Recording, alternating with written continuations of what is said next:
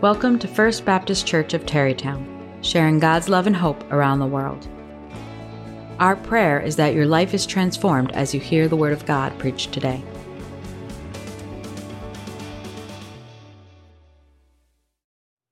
So, we live in a pretty difficult world. We have a lot of hardships. Going into a new year, 2024, seven days in, and a lot of people go in with high expectations. This year is going to be better than last year. Uh, in fact, I saw on social media one of my friends had said, Oh, post the Lord of the Rings GIF. That's how it's pronounced, not, not GIF. GIF.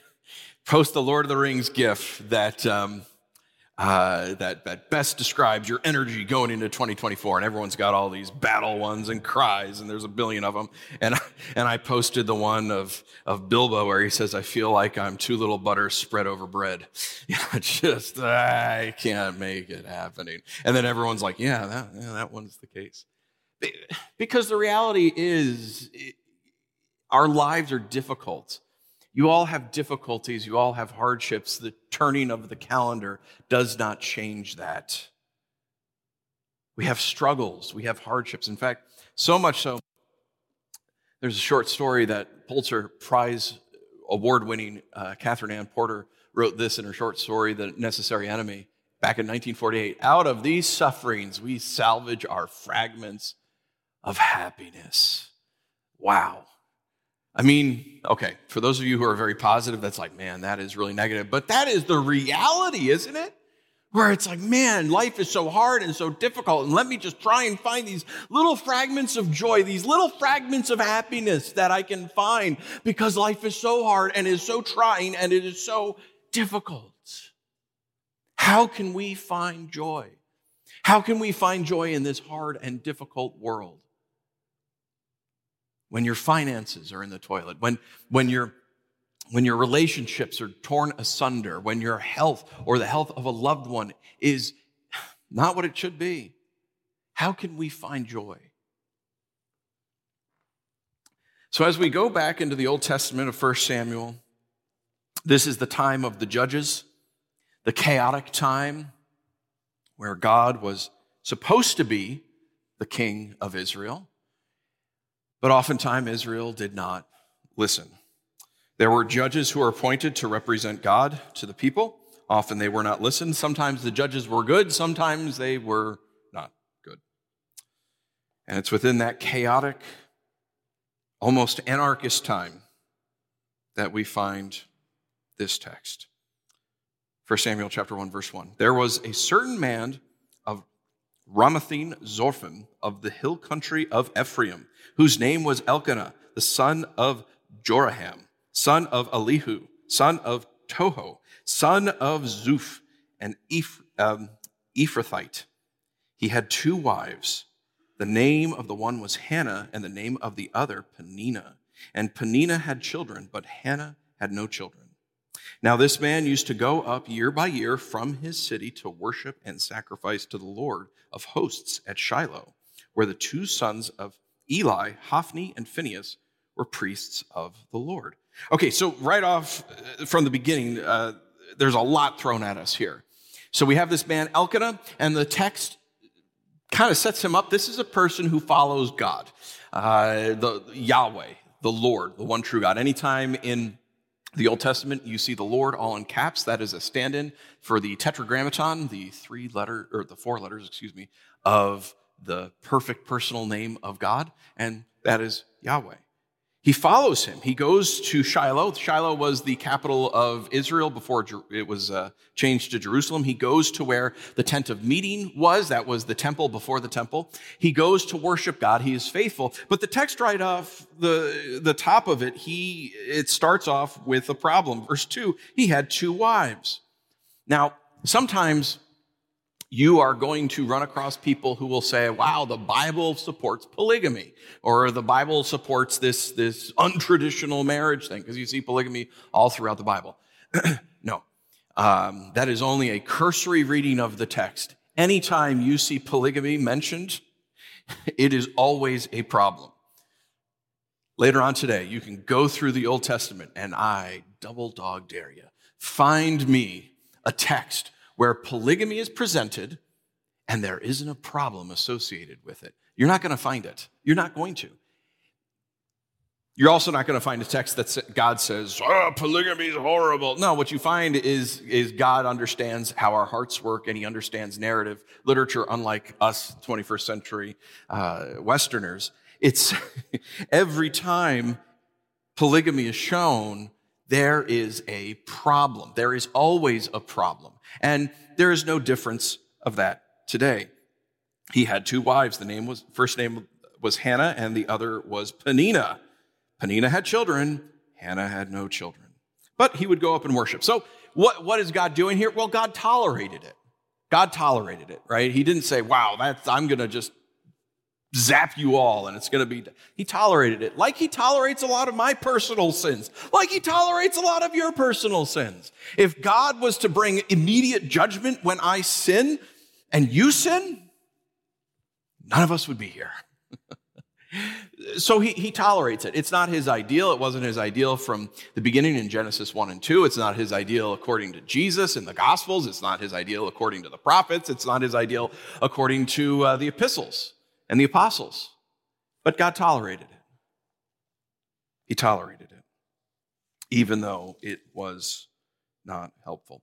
So you think about Hannah, and it says she was childless. Now, in, in our culture, that's not necessarily seen as a negative thing. In their culture, it was a super negative thing. For in a, a largely agrarian society, a man would marry a woman and they would start having kids as soon as possible. Why? Because as many kids as you can have, then, you know, within a few years, they can start becoming farmhands and helping you out. Also, the more kids you had, the bigger your clan would become and the more you would perpetuate your name and the more allies you had to support you in a very harsh, violent world. And so, for culturally, so um, women would see their role as I've got to have kids, I got to have kids, I got to have kids. And Elkanah, you have to imagine, he married Hannah, and after a year, no kids, two years, no kids, three years, no kids. And he made a choice. It was a socially acceptable choice in his culture. It wasn't a moral one, it wasn't a right one, it wasn't one that honored his wife, but he made a choice and he married another woman. It was accepted by his culture, even though it was not helpful to anyone, to his own soul or to anyone else's. And this new wife, man, she just starts cranking out kids. I don't know how many kids. It was at least four because later on it says uh, sons and daughters. So, you know, that's how plurals work. Son at least two and daughters at least two. So she's got four. She probably has more than four. Maybe she's got a whole baseball team. And meanwhile, here's Hannah. She doesn't have any. You know what this is like, maybe uh, not exactly, but, but when someone makes a decision that hurts you but benefits somebody else, right? They make a decision that benefits them and hurts you.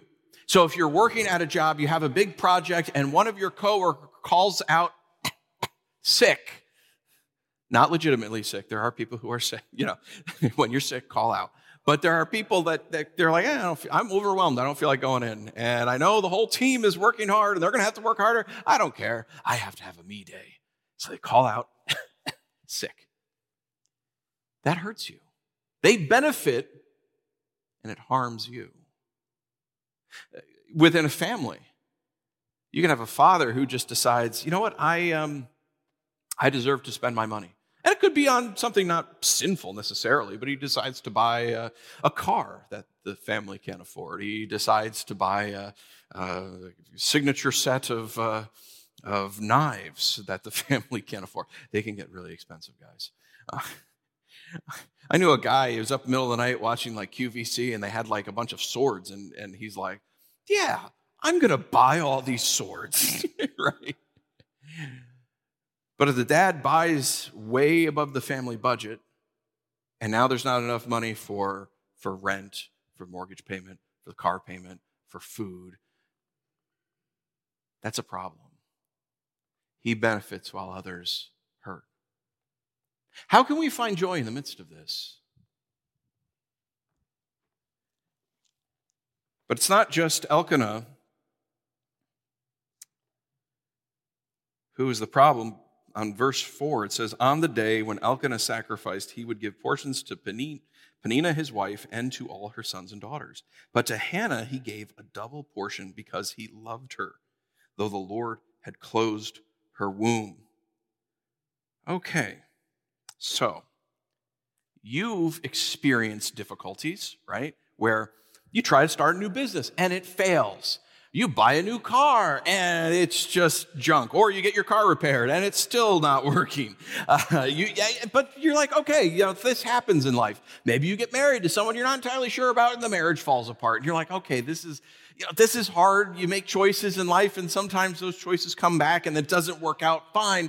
But for Hannah, it's even worse because it's not just that she got married to this guy and it didn't work out. And it's not just that she's infertile and can't have children. What does it say? It says the Lord had closed her womb.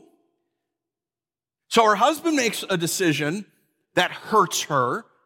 And now we find out it's not just her husband and it's not just her biology.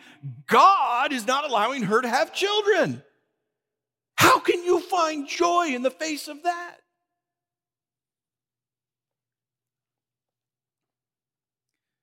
Verse 6 And her rival used to provoke her grievous, grievously to irritate her because the Lord had closed her womb. So it says it twice just to reiterate the point. Verse 7 So it went on year by year. As often as she went up to the house of the Lord, she used to provoke her. Therefore, Hannah wept and would not eat. This is the section of the text I have to pause here and say every time I present this text to any group, uh, the women will come to me afterwards and say that I don't understand women. And I confess to you, I do not understand women, okay? Uh, every time I've talked with this, this about this uh, group, all around the world actually, there's you, uh, afterwards, someone will say, You don't understand women. So the reason Peninnah was, was provoking Hannah was because Peninnah saw that Hannah was given a double portion and that Elkanah loved her more. All right, they all got one fruit snack and Hannah got two. that's not fair. And then other, and so I'm like, yeah, that's a good point. So I'll make that point, and then the other women will come up after and say, well, wait a minute. Wait a minute. You know, she's got all of these kids that she's taking care of and she feels alone. So she, you know, like, okay, I got it. I don't understand women. I, am not going to be able to understand women. There's lots of um, books written about uh, men not understanding women.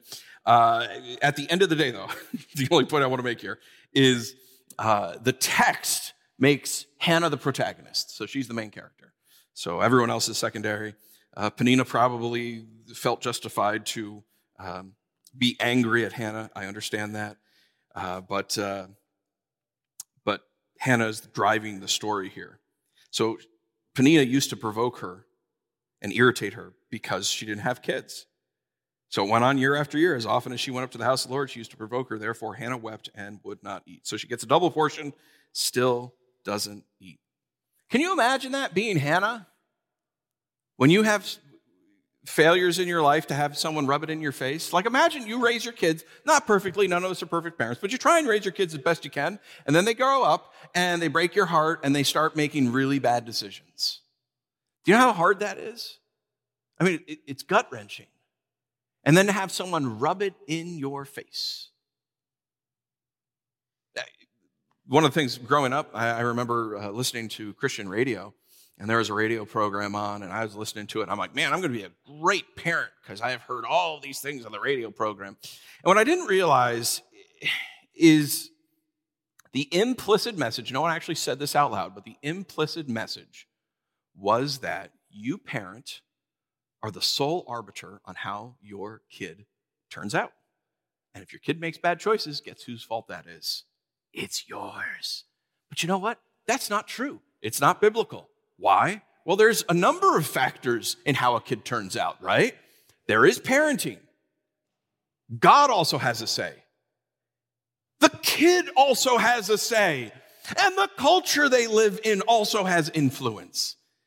So to have that false guilt, right? And I can't tell you how many times I've, ta- as a pastor over the last, uh, what is it, 24 years now, I've talked with parents and they're like, we've messed up and oh, and why, you know, all this stuff. And and I have to counsel them and say, guys, you loved your kid, you loved, they made their choices. Don't hold on to this guilt. And then, and then they will quote me and they'll name some name, a big name, bigger than I'll ever be. And they'll say, well, he says this is why this happens. When this happens, it's the father's fault. When this happens, it's the mother's fault. So it must be ours. Can you imagine that? You're already hurting. You're already grieving your child's sin, and now you feel guilt just heaped upon you. How can we find joy? Poor Hannah. It gets worse. Verse 8. And Elkanah, her husband, so Elkanah, the husband, he sees this happening, situation that he's created himself. And he says to her, Hannah, why do you weep? And why do you not eat? And why is your heart sad? Am I not more to you than ten sons? like, all the women are smiling like that idiot. Well, if you're married or you have a significant other, try that with your significant other, right? When they're upset about something in life, say, you know what? Aren't I more important than anything else in the world? See how they respond. It's not going to go well for you. Elkanah's marriage seminar. Oh, my word. People say stupid stuff in the middle of our pain, don't they? Don't they? Oh my goodness, they really do. To be very transparent, uh, very vulnerable, I guess is the right term. Uh, Kristen and I, we've uh, we've suffered two miscarriages um, in our marriage, and if you've ever gone through that, it is horrible. It's horrible. It is like um, as soon as you get that positive pregnancy test, you are a parent. And to lose a child, it's death, it's loss, and it hurts. And then, with the first miscarriage, we had people say things that were utterly ridiculous. And uh, I'm not a violent person, but I've never wanted to punch someone so much so in my life. You know, I had one friend, a friend, a good friend. He said, "You know what? Um, when when uh, we had our miscarriage, we realized it was the best thing that could ever happen to us. We didn't want a kid right then, so it's probably for the best that you lost this child." Wow. We had people say, "Well, you're still young; you can have more kids." Yeah, that that that may be true. It may not be true. I still have a dead baby, and I'm grieving this child. People will say absolutely dumb things, or sometimes they'll quote you scripture in a dumb way.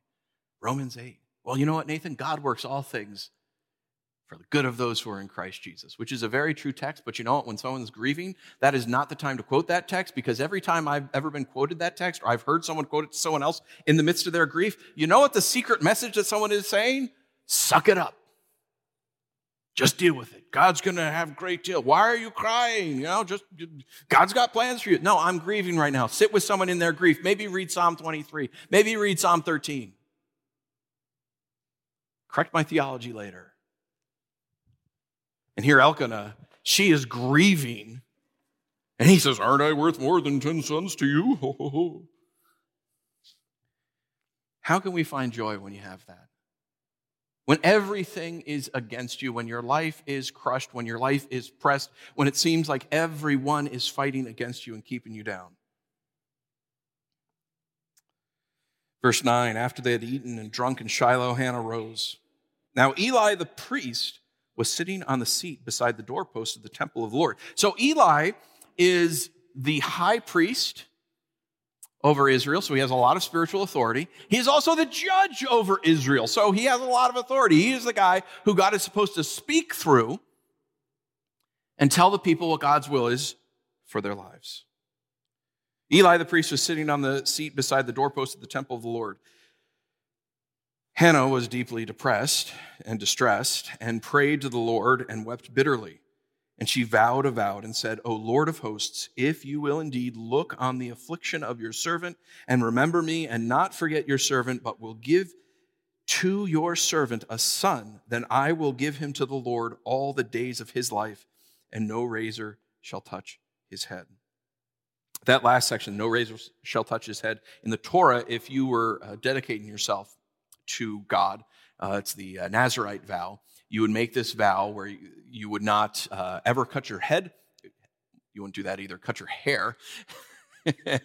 and, uh, and you would never uh, drink wine and that was a vow that you were setting yourself apart from God. That, that's what Samson had. It wasn't a guarantee for superpowers, but you know, Sam, Samson got them. Uh, so that, that's what that, that line is about. What's Hannah doing here? You know what Hannah's doing here? She's so miserable. She's trying to find joy any way she can. She's playing Let's Make a Deal with God. Anyone ever play Let's Make a Deal with God? God, if you do this, then I will do that. I remember my, one of my Sunday school teachers, Al Smith, who's gone home to be with the Lord, he, he said, man, he, uh, he had a heart attack. He was in the hospital and he played Let's Make a Deal with God. His whole family was Christians. They would always go to church every morning. He never went there. And uh, he, was, he was in the hospital and man, he, they, they said, We don't know if you're going to make it through this. And he played Let's Make a Deal with God. God, if you heal me and let me walk out of this hospital, I will go to church every Sunday. Let's make a deal with God. Anyone ever do that before? God, if you get me this job, then I will do this. God, if you allow me to have these finances, then I will tithe 10%. God, God, God, I, if you do this, then I will do that. If you get, allow me to marry this person, if you allow me to get a date with this person, then I will serve you in such a way. Anyone ever do that before? Let's make a deal with God? I've played Let's Make a Deal with God. I still play Let's Make a Deal with God. The weird thing with this text, though, is Hannah's playing it wrong. Usually you say, God, give me this and I will give you that. That is not how she's playing the game. What does she say? I will give, but if you will give your servant a son, then I will give him to the Lord all the days of his life. What? Give me what I want, and then I'll give it back to you. That's not how you play Let's Make a Deal with God. God, can you give me a million dollars and then I will tithe it back to the church? That's why? Why? That's not let's make a deal with God. That's very magnanimous of you. Thank you. If you want to make that deal with God and if he falls through, fine. But that's not how you play the game. She got it totally wrong. Verse 12 As she continued praying before the Lord, Eli observed her mouth. Hannah was speaking in her heart, only her lips moved and her voice was not heard. Therefore, Eli, remember the high priest, the judge, took her to be a drunken woman. And Eli said to her, how long will you go on being drunk? Put your wine away from you. Wow. Everyone is hard on Hannah. Her husband, her husband's wife. That's weird to say out loud. God who closed her womb. And now the high priest. The person who should recognize when someone is praying versus when someone is drunk can't even tell the difference. And he's hard on her. Imagine you're in a funeral for a loved one and you're crying, you're grieving, and the pastor comes up to you and just says, Stop getting drunk. Whoa, whoa, whoa, I'm crying because my loved one just died. You can't, you can't catch a break. She can't catch a break. How can you find joy in this miserable, dark world? Verse 15. But Hannah answered, No, my Lord, I am a woman troubled in spirit. I have drunk neither wine nor strong drink, but I have been pouring out my soul before the Lord. Do not regard your servant as a worthless woman, for all along I have been speaking out of my great anxiety and vexation. Then Eli answered her, Oh, oh, oh, go in peace. The God of Israel grant your petition that you have made to him. And she said, Let your servant find favor in your eyes. Then the woman went away and ate, and her face was no longer sad. Do you see how desperate she is? Like, she was given words by the high priest, so, so you know, a celebrity, powerful man, but she was given just words. Okay, let it happen, happen to you. A guy who couldn't even discern if she was drunk or praying and she gets words from this guy and she holds on to them. And she, so she's finally like, okay, I'm not depressed anymore. This is how desperate she is. And if God answers, what should she do? Hold on to that blessing. If you have nothing, you need to hold on to whatever you have in this life. You need to salvage those fragments of happiness in the middle of our misery, right?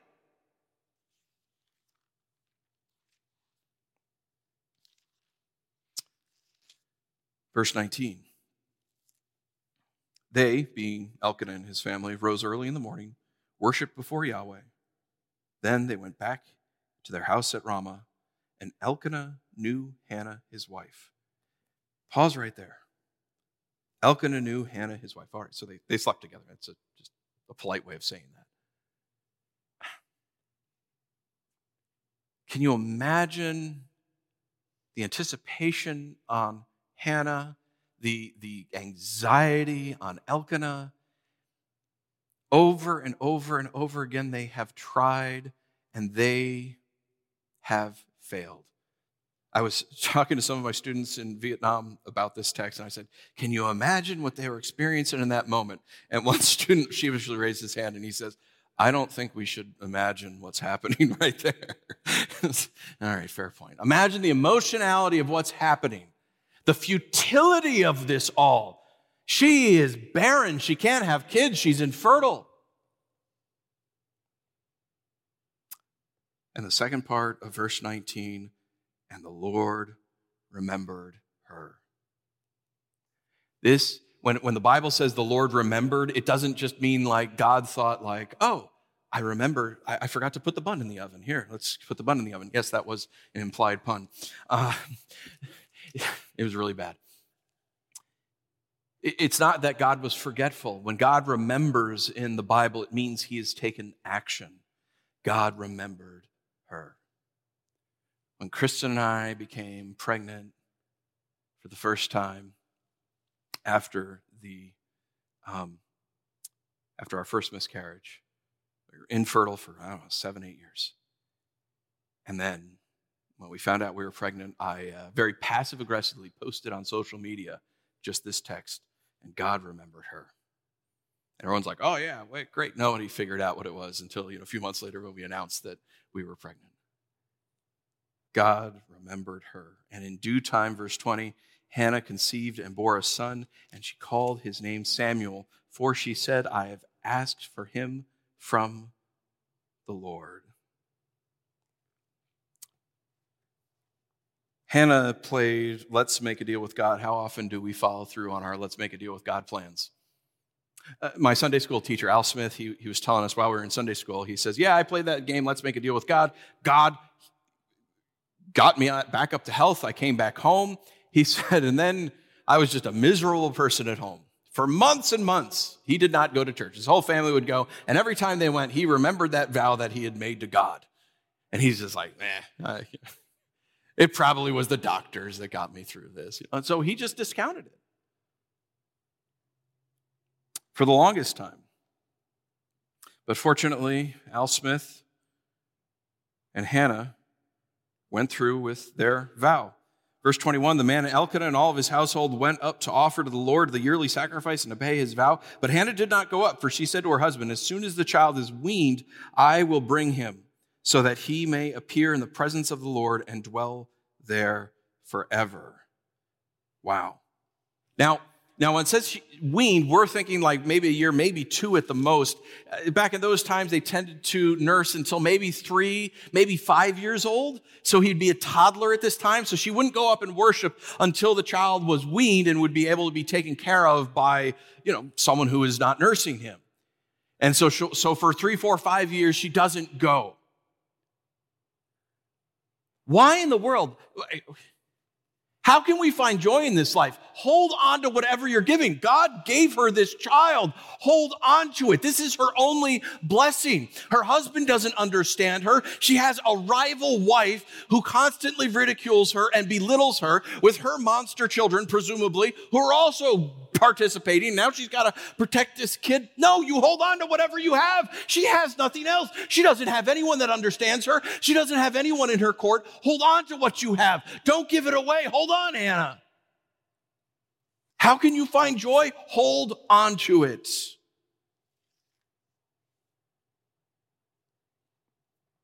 Verse 23 Elkanah, her husband, said to her, do what seems best to you. Wait until you've weaned him. Only may the Lord establish his word. So Elkanah is no use. He thinks she's crazy. So the woman remained and nursed her son until she weaned him. And when she had weaned him, she took him up with her, along with a three year old bull, an ephah of flour, and a skin of wine, and she brought him to the house of the Lord at Shiloh. And the child was young. Then they slaughtered the bull, and they brought the child to Eli. And she said, Oh, my Lord, as you live, my Lord, I am the woman who is standing here in your presence, praying to Yahweh. For this child I prayed, and the Lord has granted me my petition that I made to him. Therefore, I have lent him to the Lord. As long as he lives, he is given to the Lord. And he worships the Lord there. What is good about this text? I mean, we're going to find out in weeks ahead. Eli is just this massively huge buffoon. He's physically massive because of, of uh, ill gotten gains, we find out. We find out that he is an absolutely incompetent parent. In fact, the, the, the writer of 1 Samuel hinted us to that where he said Eli, Hophni, and Phinehas were the priests of the Lord. Hophni and Phinehas are his children. So anyone who had any context knew that these were worthless priests, not only worthless priests, absolutely evil priests.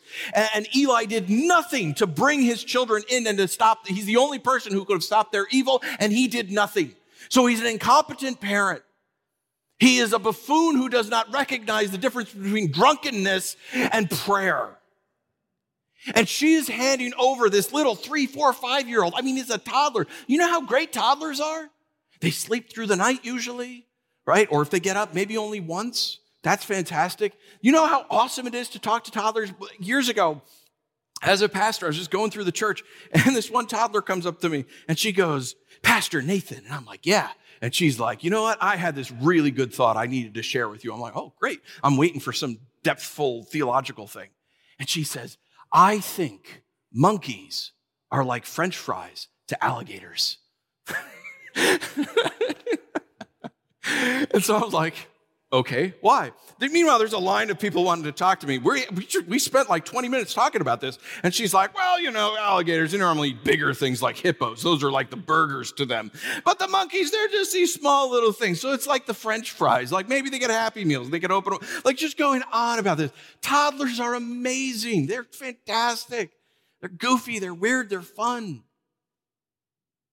And Hannah is giving this child who is talking, calling her mama. Over to a stranger he has never met, and to stay with him for the rest of his life. You talk to foster parents when they have to give up their kids to go into foster to, to, to a visit with the people that abuse them. And you want to talk about manifestations of hell on earth, that's right there. I have two good friends. They, uh, they fostered a little child from basically the hospital for three, four years. And then, for whatever reason, the judge decided to give the child back to the birth mom and uh, the birth mom took the child, went out of state, and within less than two weeks was living out of a car with the kid. Nothing good comes from giving up a child, a toddler. There's nothing good about that situation. There isn't. How can we find joy in this miserable world? Hannah just gave up the only thing that God had ever blessed her with.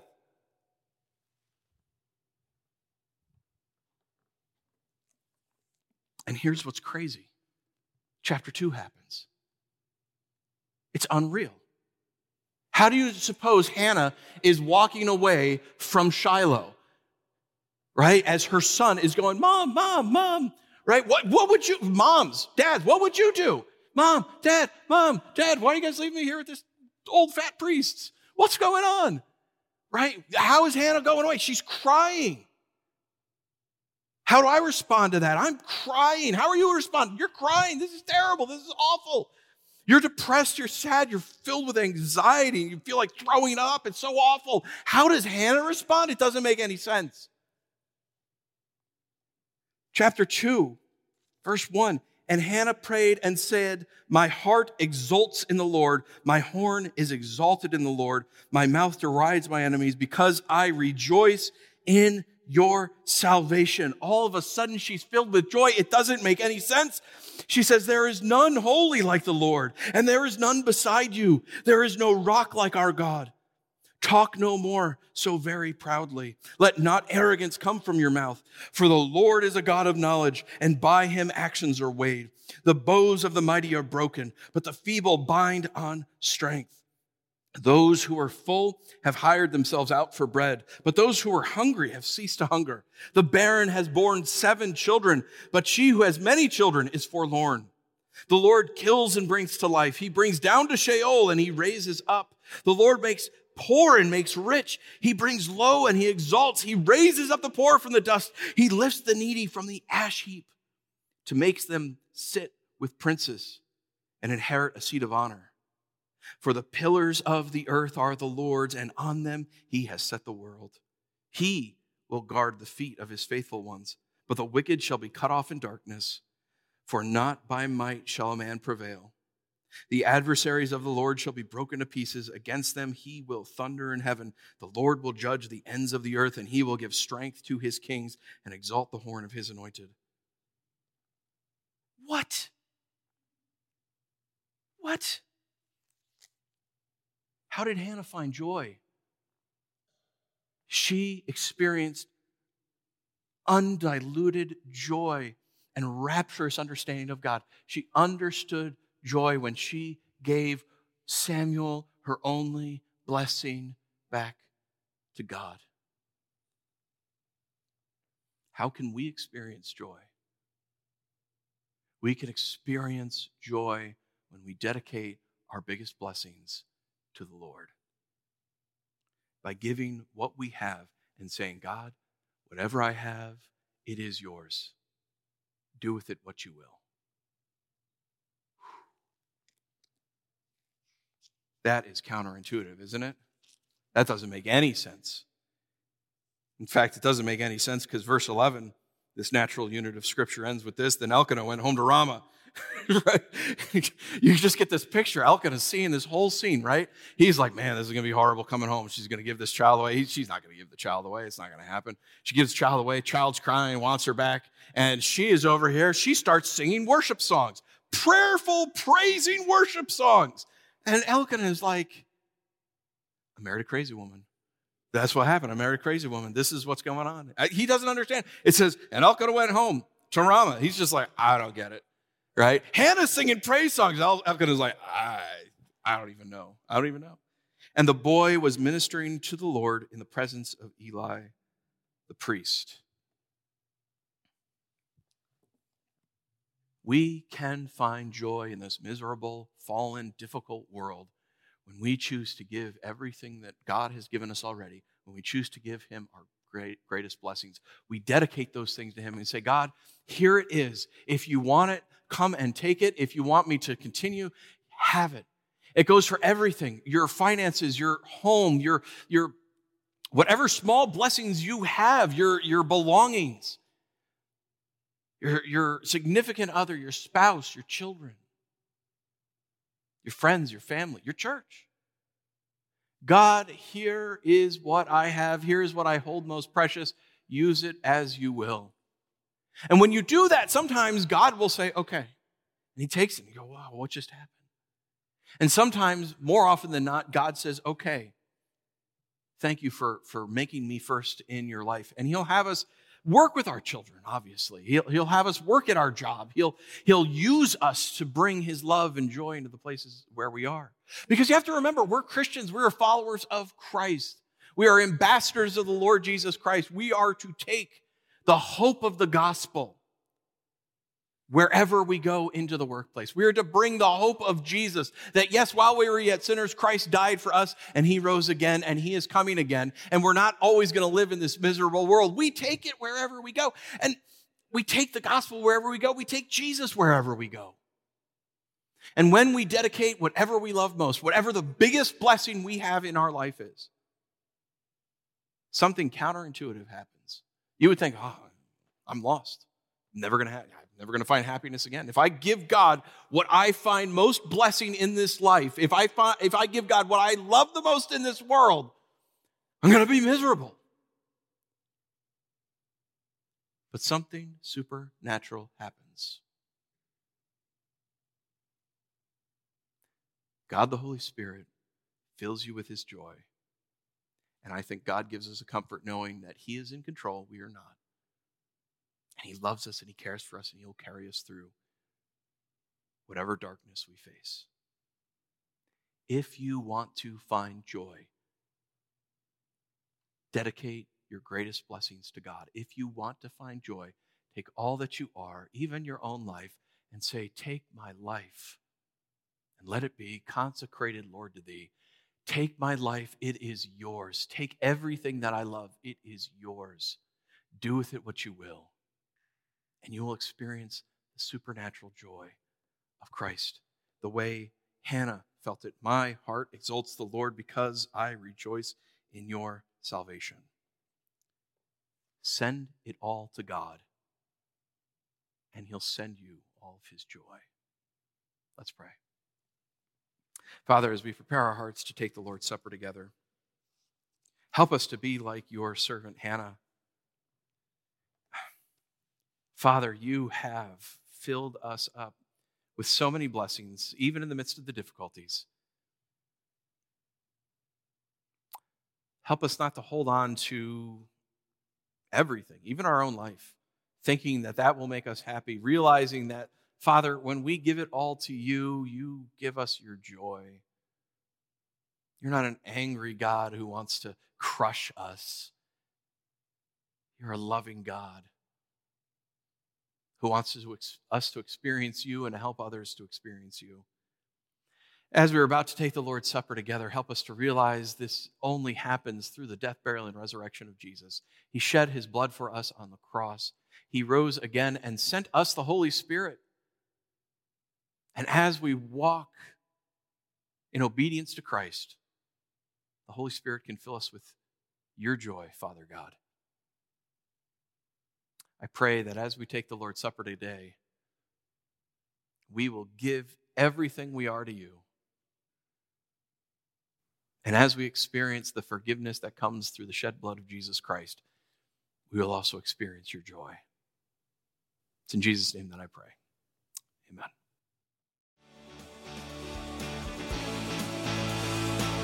Thank you for listening. If you'd like to learn more about the church or make an online donation, please visit us at fbcterrytown.org.